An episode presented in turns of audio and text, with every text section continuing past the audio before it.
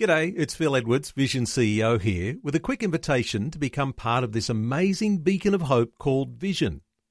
Together we can put our love into action to help people of all kinds build or rebuild their lives on the truth of God. Please consider the part you can play during our upcoming Visionathon appeal, remembering that it's your support that makes Vision possible, including this podcast. Vision Christian Radio is all about connecting faith to life. From inspiring stories about the struggles we all face, to helping you understand the issues going on in the world, to clear and understandable Bible teaching, all peppered with great Christian music, the latest news, and even a few laughs along the way. You're about to experience just a small part of what we do. For the full experience, tune into a Vision Christian Radio FM or AM station near you. Listen online at visionradio.org.au or, or download, download our free app.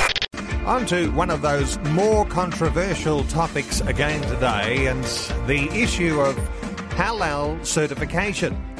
You might be aware that the Economic Reference Committee has completed its report into third party halal certification.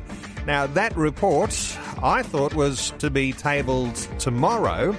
Well, it looks like it may even be tabled in the Senate in the next hour as we're talking, and we'll see if we can get some updates if that is tabled and uh, whether we have all of the detail to be able to discuss what's in the report.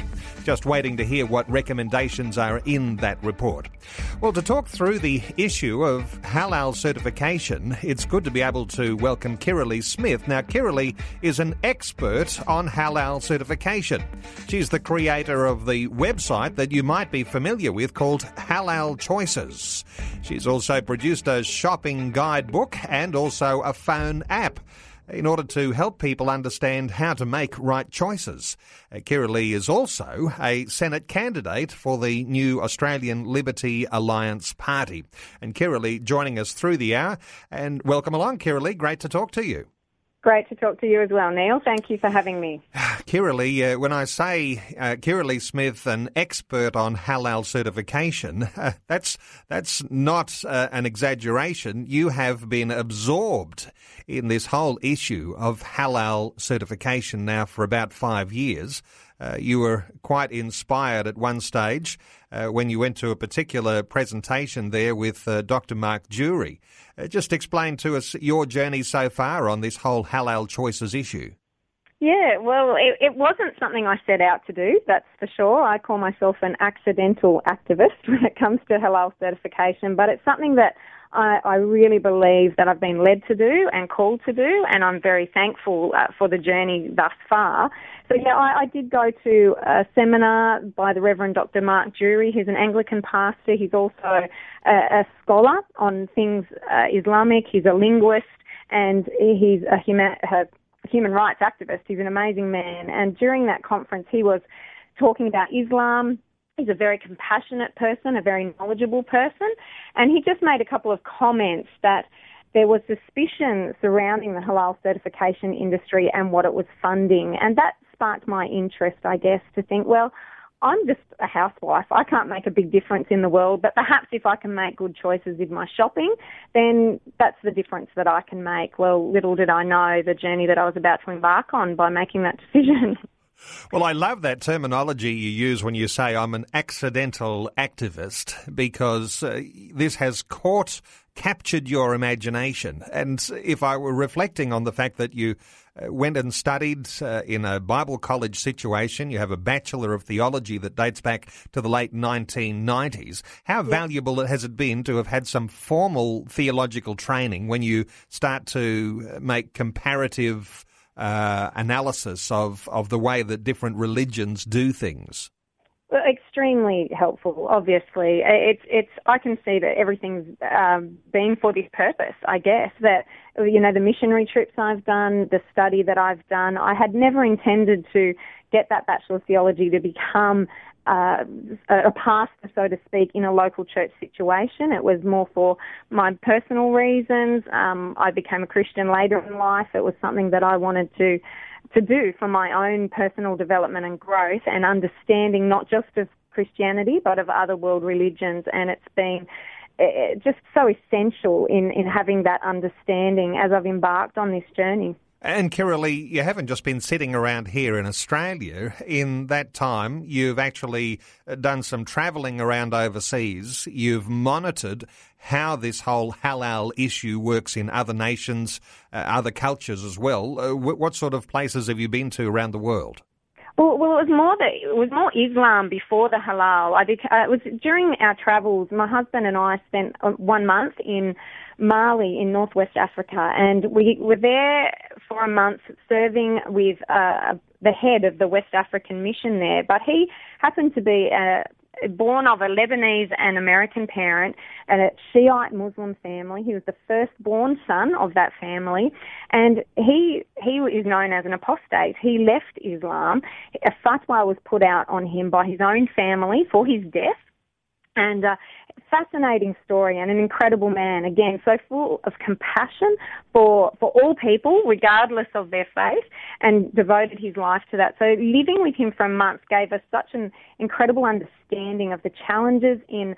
Mali at the time was one of the five poorest nations in the world. I think it's still very high up there, and uh, and it, it, the jihadis were were there, but it wasn't a major problem. But it, it really opened our eyes to the problems and the, the challenges of living in a country where you have Islam uh, and and Christianity together. And then two years later, we also spent a few weeks in Indonesia, and that was after a very horrific time that Indonesia had been through in starting in 1999 in Ambon there was a massive jihad uprising. There was about 50,000 people displaced from this jihad. There was 10,000 or it's estimated 10,000 murdered.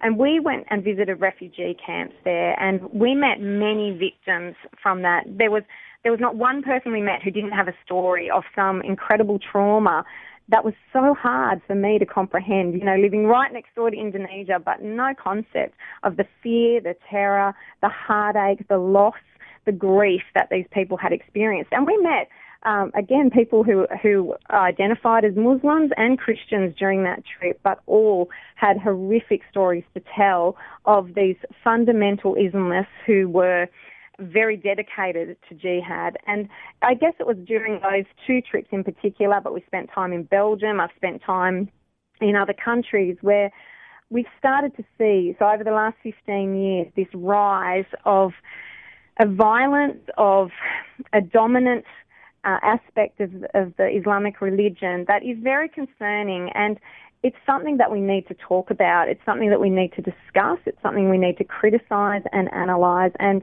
I know now that that's my purpose and my calling. And I, I want to make a distinction, Neil, that um, I say this a lot, and people who know me would have heard this many, many times. But I think we can criticise the ideology of Islam without uh, without uh, victimizing or harming Muslim people. People are individuals, they are valuable, they are precious. Uh, it's the belief system that I criticize, it's the belief system that I have an issue with, just like I would and say, you know, not because you don't like Nazism doesn't mean you hate all Germans. Because you don't like communism doesn't mean you hate all North Koreans. And there's aspects even of Catholicism or parts of Christianity perhaps that we can criticise. And it doesn't mean that there's a blanket um, hate for anyone or any individual in that. It is the ideology that I am specifically concerned with. And of course, a lot of people love to criticise Christianity anyway. So I guess if they we're do. talking uh, comparative religion, that's uh, that is an acceptable discussion to have. Uh, but of, of course, course, oftentimes people who are on the other side, who are defending Islam, love to bring in this idea of racism. And you're actually called a racist. I know you've been called a racist. uh, but of course, it's not a race related uh, argument, is it? It's not at it, all. It's, not an, at all. It's a religious based argument. Of course, it, and it, it's, the similar thing. Anybody, anybody, it seems, and everybody does criticise whether it's Catholicism or Christianity at large. And and those, you know, there's movies made, there's mocking, there's scoffing, there's uh, there's artworks that are just unbelievably offensive, but we understand that, that things need to be able to stand up under scrutiny. We engage in those debates and we certainly don't react violently if somebody criticises our faith and our belief system. However, when it comes to Islam, there, there's what's called blasphemy laws, and we're seeing those laws enacted even in our country this very day, where we've now come up with this term called Islamophobia. You know, we don't have a Catholicophobia, we don't have Christianophobia. It's a term used or designed to actually shut down debate and to stop blasphemy. Uh, of the Islamic religion, but I will stand and, and have this conversation with anyone that we must be able to criticise it. It must be subject to the same scrutiny that any other any other ideology in the world is subject to. Well, I want to invite our listeners to join in our conversation today, Kirralie. So, opening our talkback lines on 1 800 316 316, you might have your own thoughts on the issues of halal certification. Uh, does it concern you that Islam has attacks on Australians? And what action would you expect the government will take after this Senate inquiry of recent times? And of course, as we mentioned, uh, awaiting even imminently that the report from that Senate inquiry will be tabled in the Senate. And when it is tabled, uh, we might have some more light on those recommendations. So 1 800 316 316 to join in our conversation. Uh, let's get to the crux of what the contentious points are here uh, Kirralie, because yep. uh, if we're talking about halal and we're talking about Australians who buy groceries, uh, what is the point of contention? What's the most serious thing that you can focus in on and say, well, this is why we need to be concerned about a halal tax on Australian items? Well, I believe it's because it's the funding the promotion of Islam and Sharia law in this country. I started Halal Choices because there wasn't enough information for consumers to make an informed decision at the point of sale. That means that there's not information on the labels. There's a lot of meat that's being ritually slaughtered, and there are a lot of Christians that have take issue with that, obviously. Um, there's also the issues of we don't know where the money goes. We have some idea and indication, and even at that base level, we know that it's funding mosques and Islamic schools, Islamic charities, both here in Australia and overseas.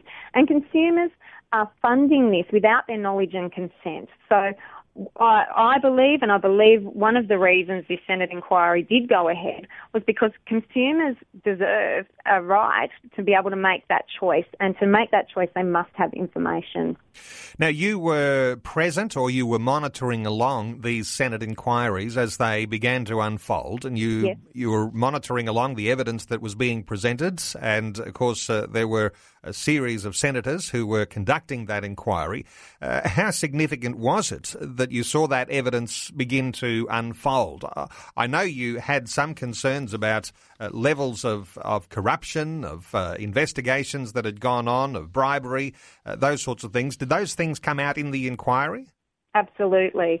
Like one of the first points that was absolutely fascinating was um, a lot of people called it Senator Cory Bernardi's uh, inquiry, which is not true. The way our government works is you must have a majority to even uh, allow that inquiry to begin. So there were 34 senators who had had enough correspondence from the constituents or the general public to understand that this was a real issue. This inquiry attracted 1,491 submissions.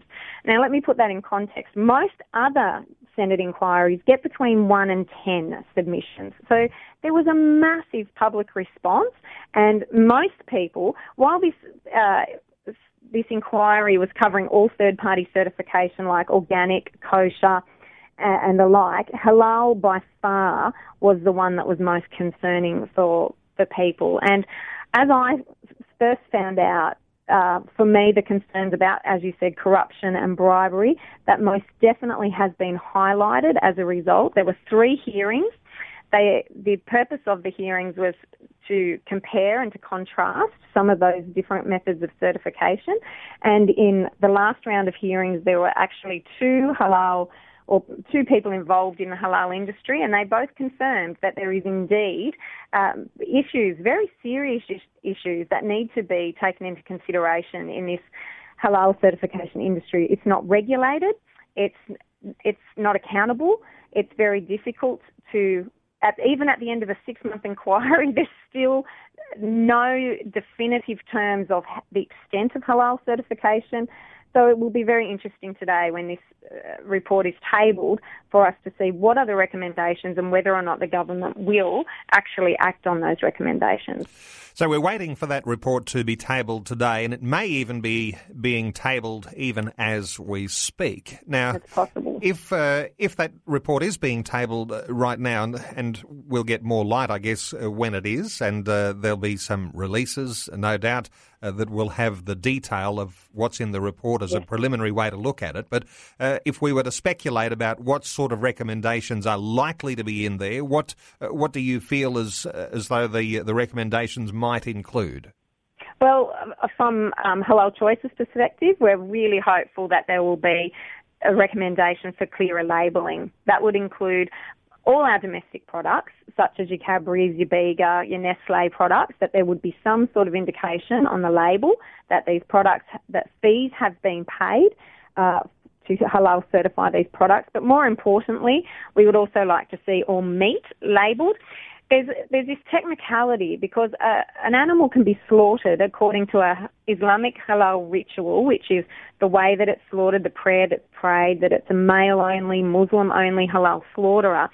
But then technically, if it's transported, packed, or stored with what they call haram products, such as pork, then it can't be sold as halal. So Coles and Woolworths hide behind the, this uh, veneer of saying, oh, it's not halal, don't worry about it, or we don't have to say whether it was killed halal or not, there's no law about it. So we're hoping that the government will say, in actual fact, Coles, Woolworths, KFC, every other outlet will need to say that this, this meat was in fact ritually slaughtered so that consumers can then choose to accept or reject that piece of meat.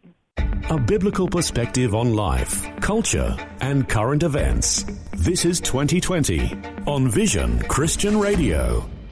It's Neil with you on 2020. The Economic Reference Committee has completed its report into third party halal certification. That report is about to be tabled in the Senate today. It may even be tabled while our conversation is continuing through this hour. Uh, we're just waiting for some word on what the recommendations are in that report. You can be part of our conversation this hour. Our talkback line open on 1 800 316 316. We are talking about halal. You might have your own thoughts on halal certification. You can call us on 1 800 316 316.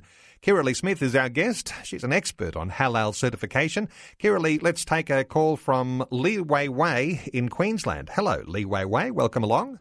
Hello. Lee Wei Wei, what are your thoughts? Well, I'm just uh, really uh, concerned that Australia is a democratic country and we have our origins from Judeo Christian ethics. Uh, because of that, relative to our democratic way of life in Australia, is it is Australia allowing another form of government to control and change our way of life in Australia? That's a question that I think every politician should look into because if people of another country comes to Australia, they should respect the government way of life where they are coming to. They are fleeing from a way of life that they are not happy and they come to Australia and they want to impose their way of life which should not be acceptable. Lee Wei Wei, let's hear from Kirralie Smith because this is clearly a concern that a lot of people have that there would be a parallel, and then ultimately, I guess the fear would be that the law, the Sharia law that we've been talking about, uh, would eventually overtake our current legal system. Uh, what's uh, your thoughts on Lee Wei Wei and her concerns? Yeah, well, thank you for those comments, Lee Wei Wei. I, I agree that it is a concern. And it, when I was overseas, but also in the time since I've been home in the last 10 years in particular, so many asylum seekers, refugees, and immigrants have said to me, We fled Islam and we came to Australia where we believed that it was free and democratic and that uh, where you know if Islam takes a foothold here, where else can we go? And I think that's an excellent question. Where else is there to go? I don't know. We have an, a, a wonderful freedoms here that we should protect and celebrate. And the reality is is that halal practices are a form of Sharia law. It is it's like the foot in the door, so to speak, uh, in hand in hand with Sharia finance, which is also now being established in our country. And I think that we are right to be concerned about these issues. Um, Ikebal Patel, who was the president of AFIC a number of years ago, AFIC is the Australian Federation of Islamic Councils, uh, said that we have had uh, aspects of Sharia law in this country since 1982 when the government first legislated on halal for red meat exports. So there is no denying the fact that this is a form of Sharia. At the moment, to some people, it might seem quite benign that it's not an imposition on them, but there are many of us that believe this is a great imposition on us. As I said before, it means that our consumer dollars are being uh, funneled to different uh, activities without our knowledge or consent. It's funding the promotion of Islam in this country and abroad, and we're not getting a choice on those things. So I think that this is a great starting point. It's not the end point, but it's a great starting point for us to have this discussion in terms of. Uh, you know, halal certification doesn't affect the food safety, hygiene, or quality of the product. It is purely and solely a religious practice. And the, freedom and the de- democracy we have here means that one religion is not imposed upon another. So we must address this issue of halal certification and Sharia law. And that's what we're, we're doing with this inquiry. It's what I'm doing with the website. Uh, I don't think all everything will be answered today in the recommendations. However, it is a good start for us. Lee Wei Wei from Queensland, thanks so much for your input today here on 2020. You can be a part of this conversation. Our talkback line is open on 1 800 316 316. That's 1 800 316 316. You might have your own thoughts on halal certification. Does it concern you that there is a tax on Australians? Uh, the idea of talking about halal as a tax, is that an over uh, exaggeration in any way at all, or is it really a tax? Is that the way we ought to look at it? Well, I mean, there's there's technicalities obviously with tax. Tax is in this country lawfully only allowed to be uh, gov- like instituted by the government and controlled by the government. However, there is a fee that is being paid that we are not aware of, and it's it's the whole and sole purpose is to take and transfer money from um, particularly people who aren't Muslims, to the Muslim community. And so, in effect, yes, it is a tax, and it's something that I object to paying, and that many other people in this country object to paying. Juliana is in Eden's Landing in Queensland. Hello, Juliana. Welcome along to 2020. Hello. Hello. Hi, what are your Good thoughts, afternoon. Juliana? Um, well, I would like to make a comment. I would like to think that Australian people would wake up do some research into exactly what the Sharia law is and um, what is there any hidden agenda. And I think people need to pray. Kirralie, your thoughts on Juliana's uh, ideas? Yes, I agree, and and I'm I'm greatly encouraged actually since I've announced my Senate candidacy with the Australian Liberty Alliance. We've had uh, uh, just thousands and thousands of people obviously contact us. I've got uh, more than 20, or about 20,000 followers on Facebook now with Halal Choices, and more and more Australians are waking up. But I agree, Juliana, that more do need to wake up. There is this political correct um, attitude over our government, over the media in particular, that needs to be challenged. And again, uh, most of the design of those conversations are to shut us down, to call us racist and bigots. But I think that mainstream Australia is ready to have this conversation and to say there's something going on here. We can see what's been happening in Europe over the last 20 years in particular, and we don't want that ha- to happen here in Australia. We are a warm, welcoming, compassionate society. We have proven that over and over again. And there are so many uh, cultures and ethnicities that have come and have integrated well, that have benefited our nation. It's just a, a beautiful place to be. But it's where there's this segregation, separation, and I would even call it apartheid of saying we are going to remain separate. We're going to have separate food, separate clothing, separate um, you know, men and women need to be separate. There's this, all this separation. It does not uh, align with Australian values and indeed with our Judeo-Christian foundations, as Juliana said. Juliana from Eden's Landing, thanks so much for your input today and uh, to highlight the fact that Juliana was saying that Christians need to pray. That's an important issue too. 1 800 316 316 to be part of our conversation. Let's take a call from Mick in Emerald in Queensland. Hello, Mick. Welcome along to 2020. Hello, how you doing? Very good, Mick. What are your thoughts on this? Uh, my thoughts are um, I really respect the work that Kirralie's doing and um, and the, the courage that it's taken her um, to do what to do it. Um, my concern is the companies that are paying this halal tax are now removing the labels, so they're um, misinforming us. Like it, it's it's making it harder to to choose products that aren't halal certified. Is there a way that we can force the government to to make these companies show that if they're supporting it? Well, I guess we're waiting for that report to be tabled, and it may be being tabled as we speak. But, uh, Kirralie, uh, that's one of the things that you were talking about as a possible recommendation to look for? Absolutely. And Mick, you're correct. There are companies who are now removing the fact from the label that they've paid those fees, and it is very disconcerting and very frustrating for many consumers because we do want that choice. And uh, we are hoping that one of the government recommendations will be that and we heard from the um, Australian Consumer Commission, the ACCC, in the first hearing, that in fact all companies they don't actually need to pay halal certification fees. They can put a claim on their label or on their website that says this product does not contain pork, blood, or alcohol. They're the three things that are most or that are prohibited for a Muslim person to consume. And companies in this uh, this nation, I think, have been duped into paying, in some cases, exorbitant amount of money to state the obvious. And uh, they don't need to. They can simply make that claim, and it all comes under the current law as it is. And I think companies need to be educated and need to understand that it is not a requirement for them to pay these fees, and it is not a requirement even for domestic consumption because there is a very small percentage of consumers who would even desire to have halal food. And by and large, if the companies are not going to put it on their labels, who are they trying to reach?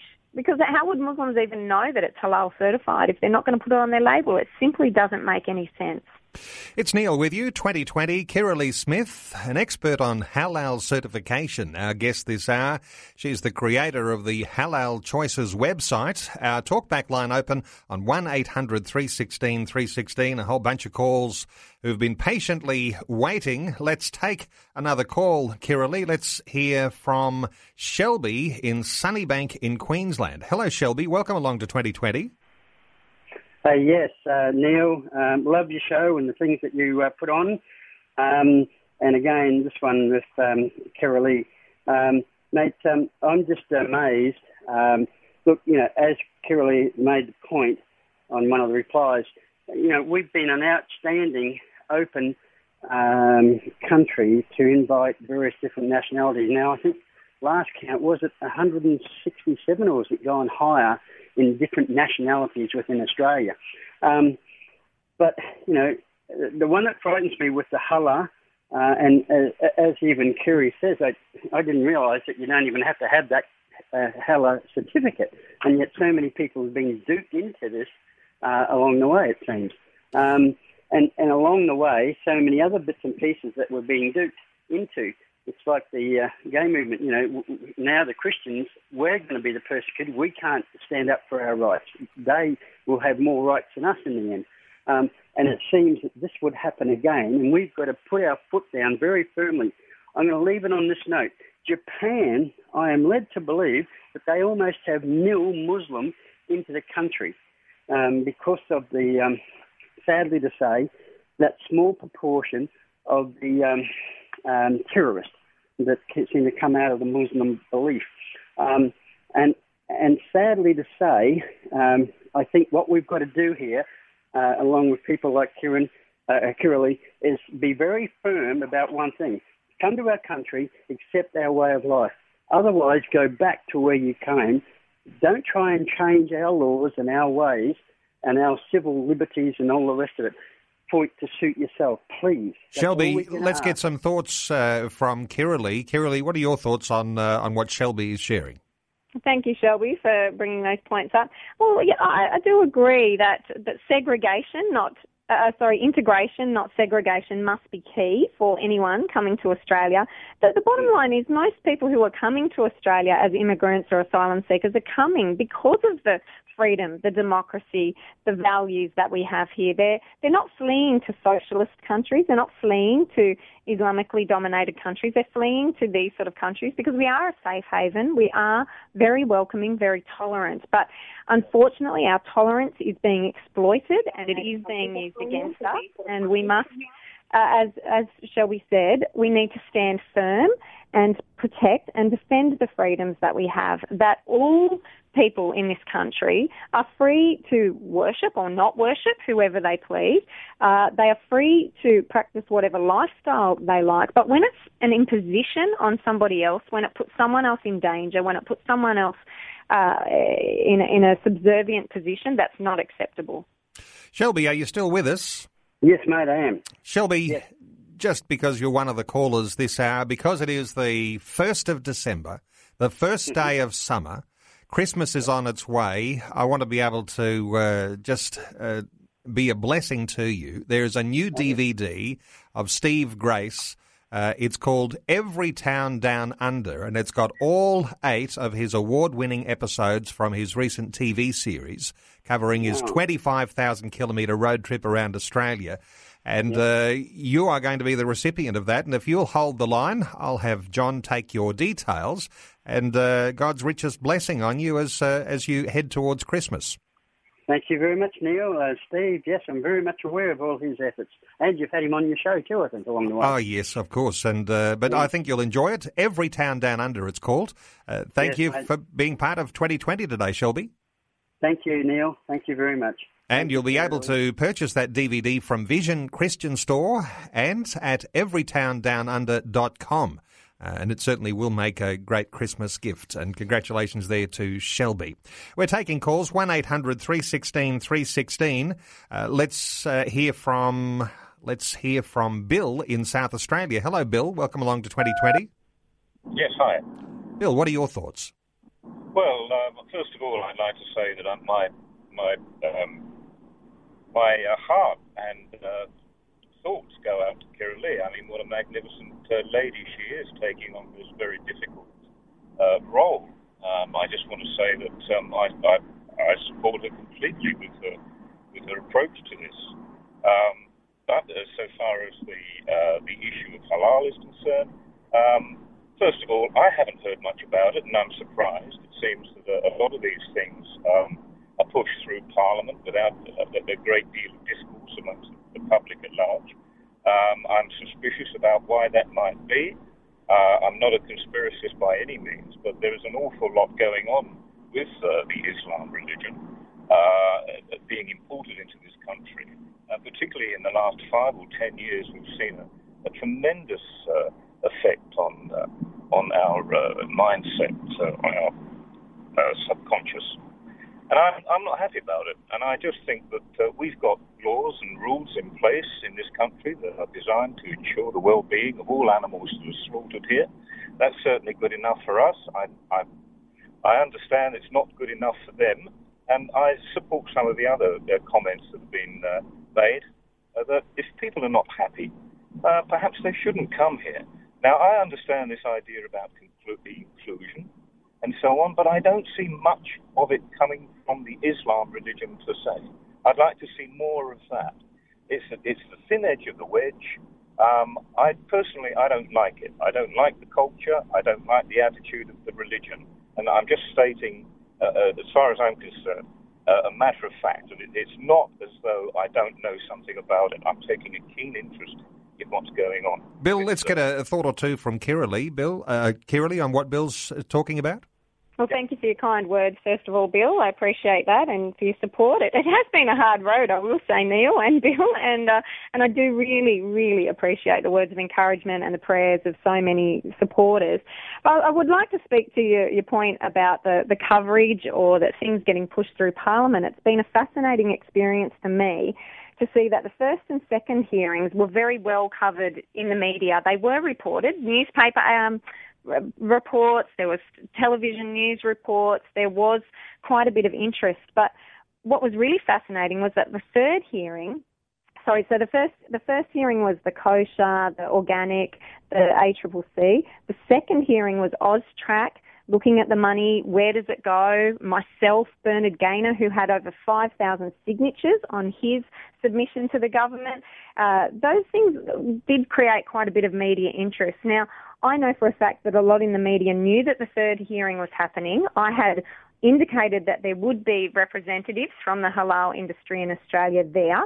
I believed that they would confirm the fact that there was corruption and bribes in this industry and the only media that covered it, the only media that turned up to that hearing was Channel 7. Nobody else came, despite the fact that many of them had shown quite an interest in this inquiry to that point. So I don't know about conspiracies either, Bill, but I think it's absolutely fascinating that there had been very little reporting of basically what you would say was quite an explosive moment in this whole process, that it was confirmed that there are a lot of problems in this industry and that must be addressed. Bill from South Australia, thanks so much for your input today here on 2020. And just reflecting on that for a moment uh, longer, Kirralie, with the media reporting, it does seem to be that any issue to do with Islam uh, fits into this sort of left leaning idea of uh, being politically correct and the way you must always talk about these sorts of things uh, under an attitude of political correctness. Uh, and there is a sense, isn't there, that uh, there's a lot of left leaning media that does like to actively avoid what we're talking about today as a very important issue. That's that's right. I really I do believe that there is a, a political correctness that is over the media that is unacceptable and must be exposed. I I know that there can be a lot of issues with social media, but I'm very thankful that we can actually get the truth out there through social media, and that that's been a very powerful tool in communicating this message. Now, I think I think that after today, once the report is handed down, there will be some media coverage. I'm hopeful for that. But it's very unbalanced. And I think that the media do try to create a perception uh, that they want the general public to go along with. And it, it unfortunately isn't going to.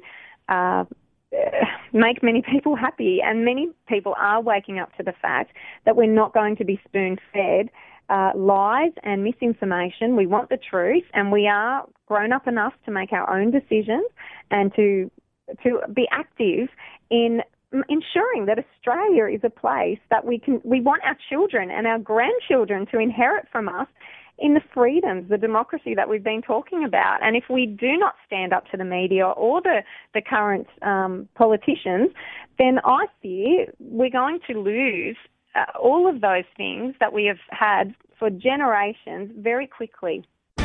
Visions 2020 with Neil Johnson. A biblical perspective on life, culture, and current events. Awaiting that tabling of the report in the Senate to do with halal and the certification, uh, 1 800 316 316 to join in this conversation. We'll take some more calls in just a moment. Uh, Kirralie, just wanted to touch on with you, though, uh, one of the other very controversial and contentious things about the issue of halal certification and the raising of an awful lot more money than most of us perhaps even imagine. But the idea that the money goes somewhere, but no one really knows where it goes. Uh, did those hearings in the Senate uh, shed any light on where the money goes? Well, it was very interesting, Neil. Um, definitely more questions than answers were raised, but some things uh, were confirmed for us during the hearings and through some of the submissions.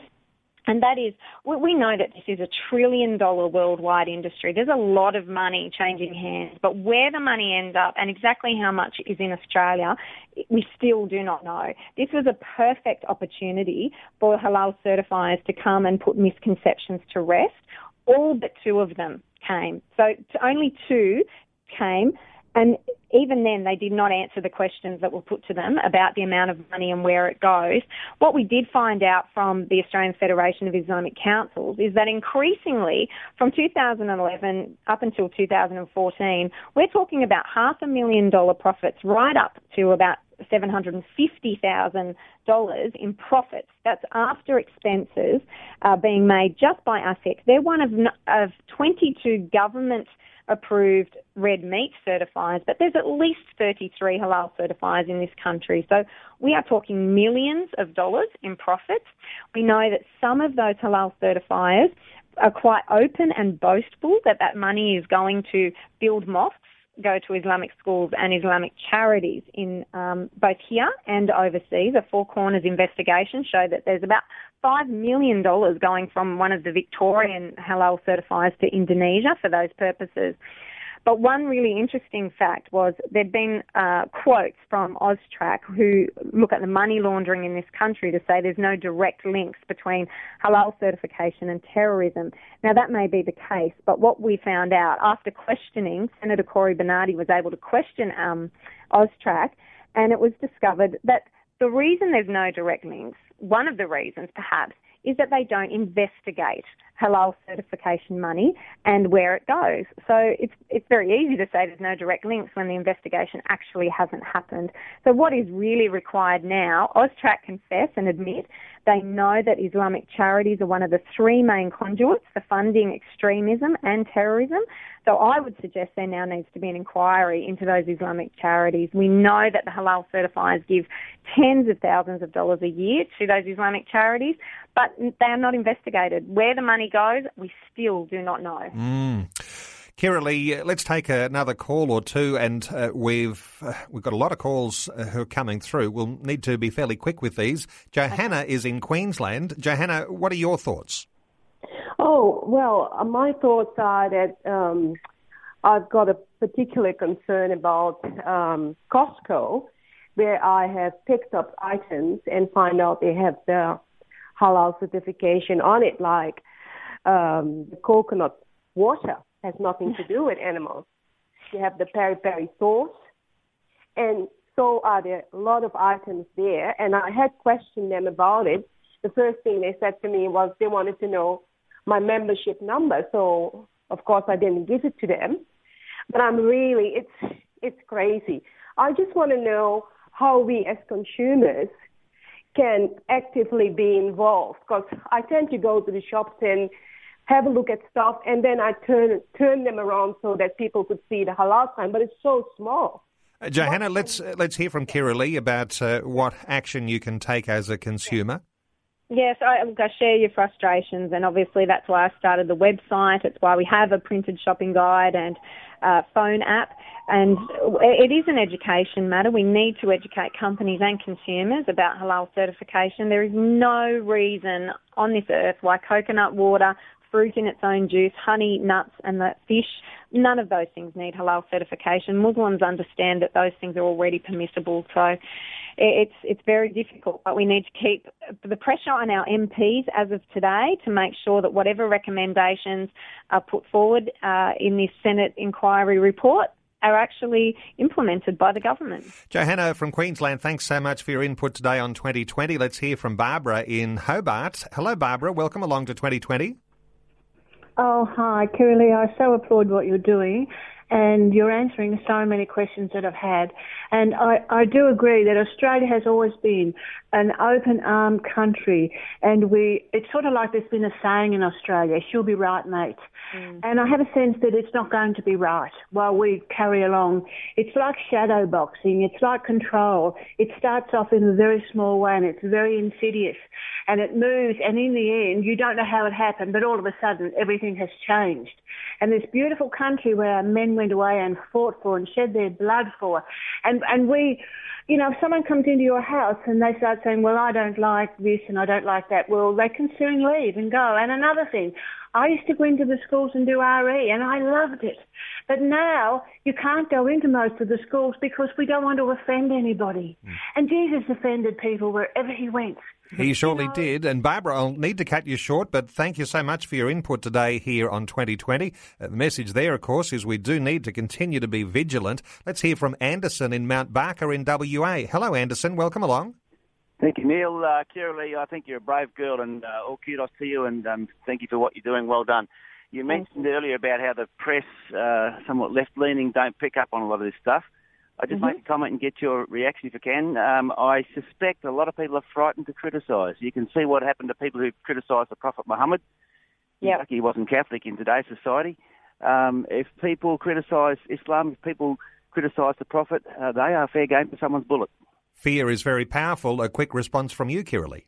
Well, um, I, it is, but I, I know the truth, and, and I will stand on the truth. That's why I am standing as a Senate candidate. I'm not doing this because that's living the dream. Living the dream for me is growing my own veggies and, and having animals on my farm, but I, I don't want my children to inherit a nightmare. So it's very important that we do stand up, that we're not intimidated by this left-leaning media or political correct disease that is infiltrating our governments.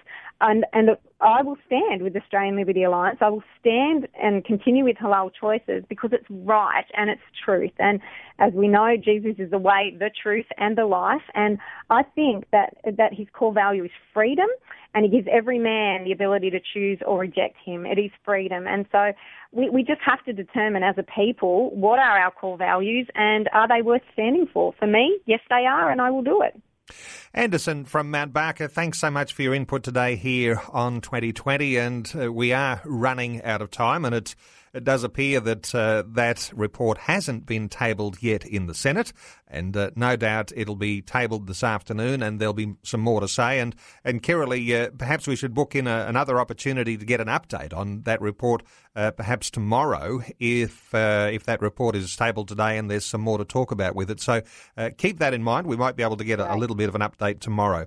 But Kirralie Smith, uh, I'll point people to your website, halalchoices.com.au. Uh, that's a useful website with lots of information about the halal certification. You can also get a hold of the shopping guidebook, the phone app, and Kirralie, just to mention too, you're standing as a Senate candidate for the Australian Liberty Alliance Party. Thanks so much for being with us today on 2020. Thank you so much for having me, Neil. I really appreciate it. Before you go, thanks for listening. There's lots more great audio on demand, or you can listen to us live at visionradio.org.au. And remember, Vision is listener supported.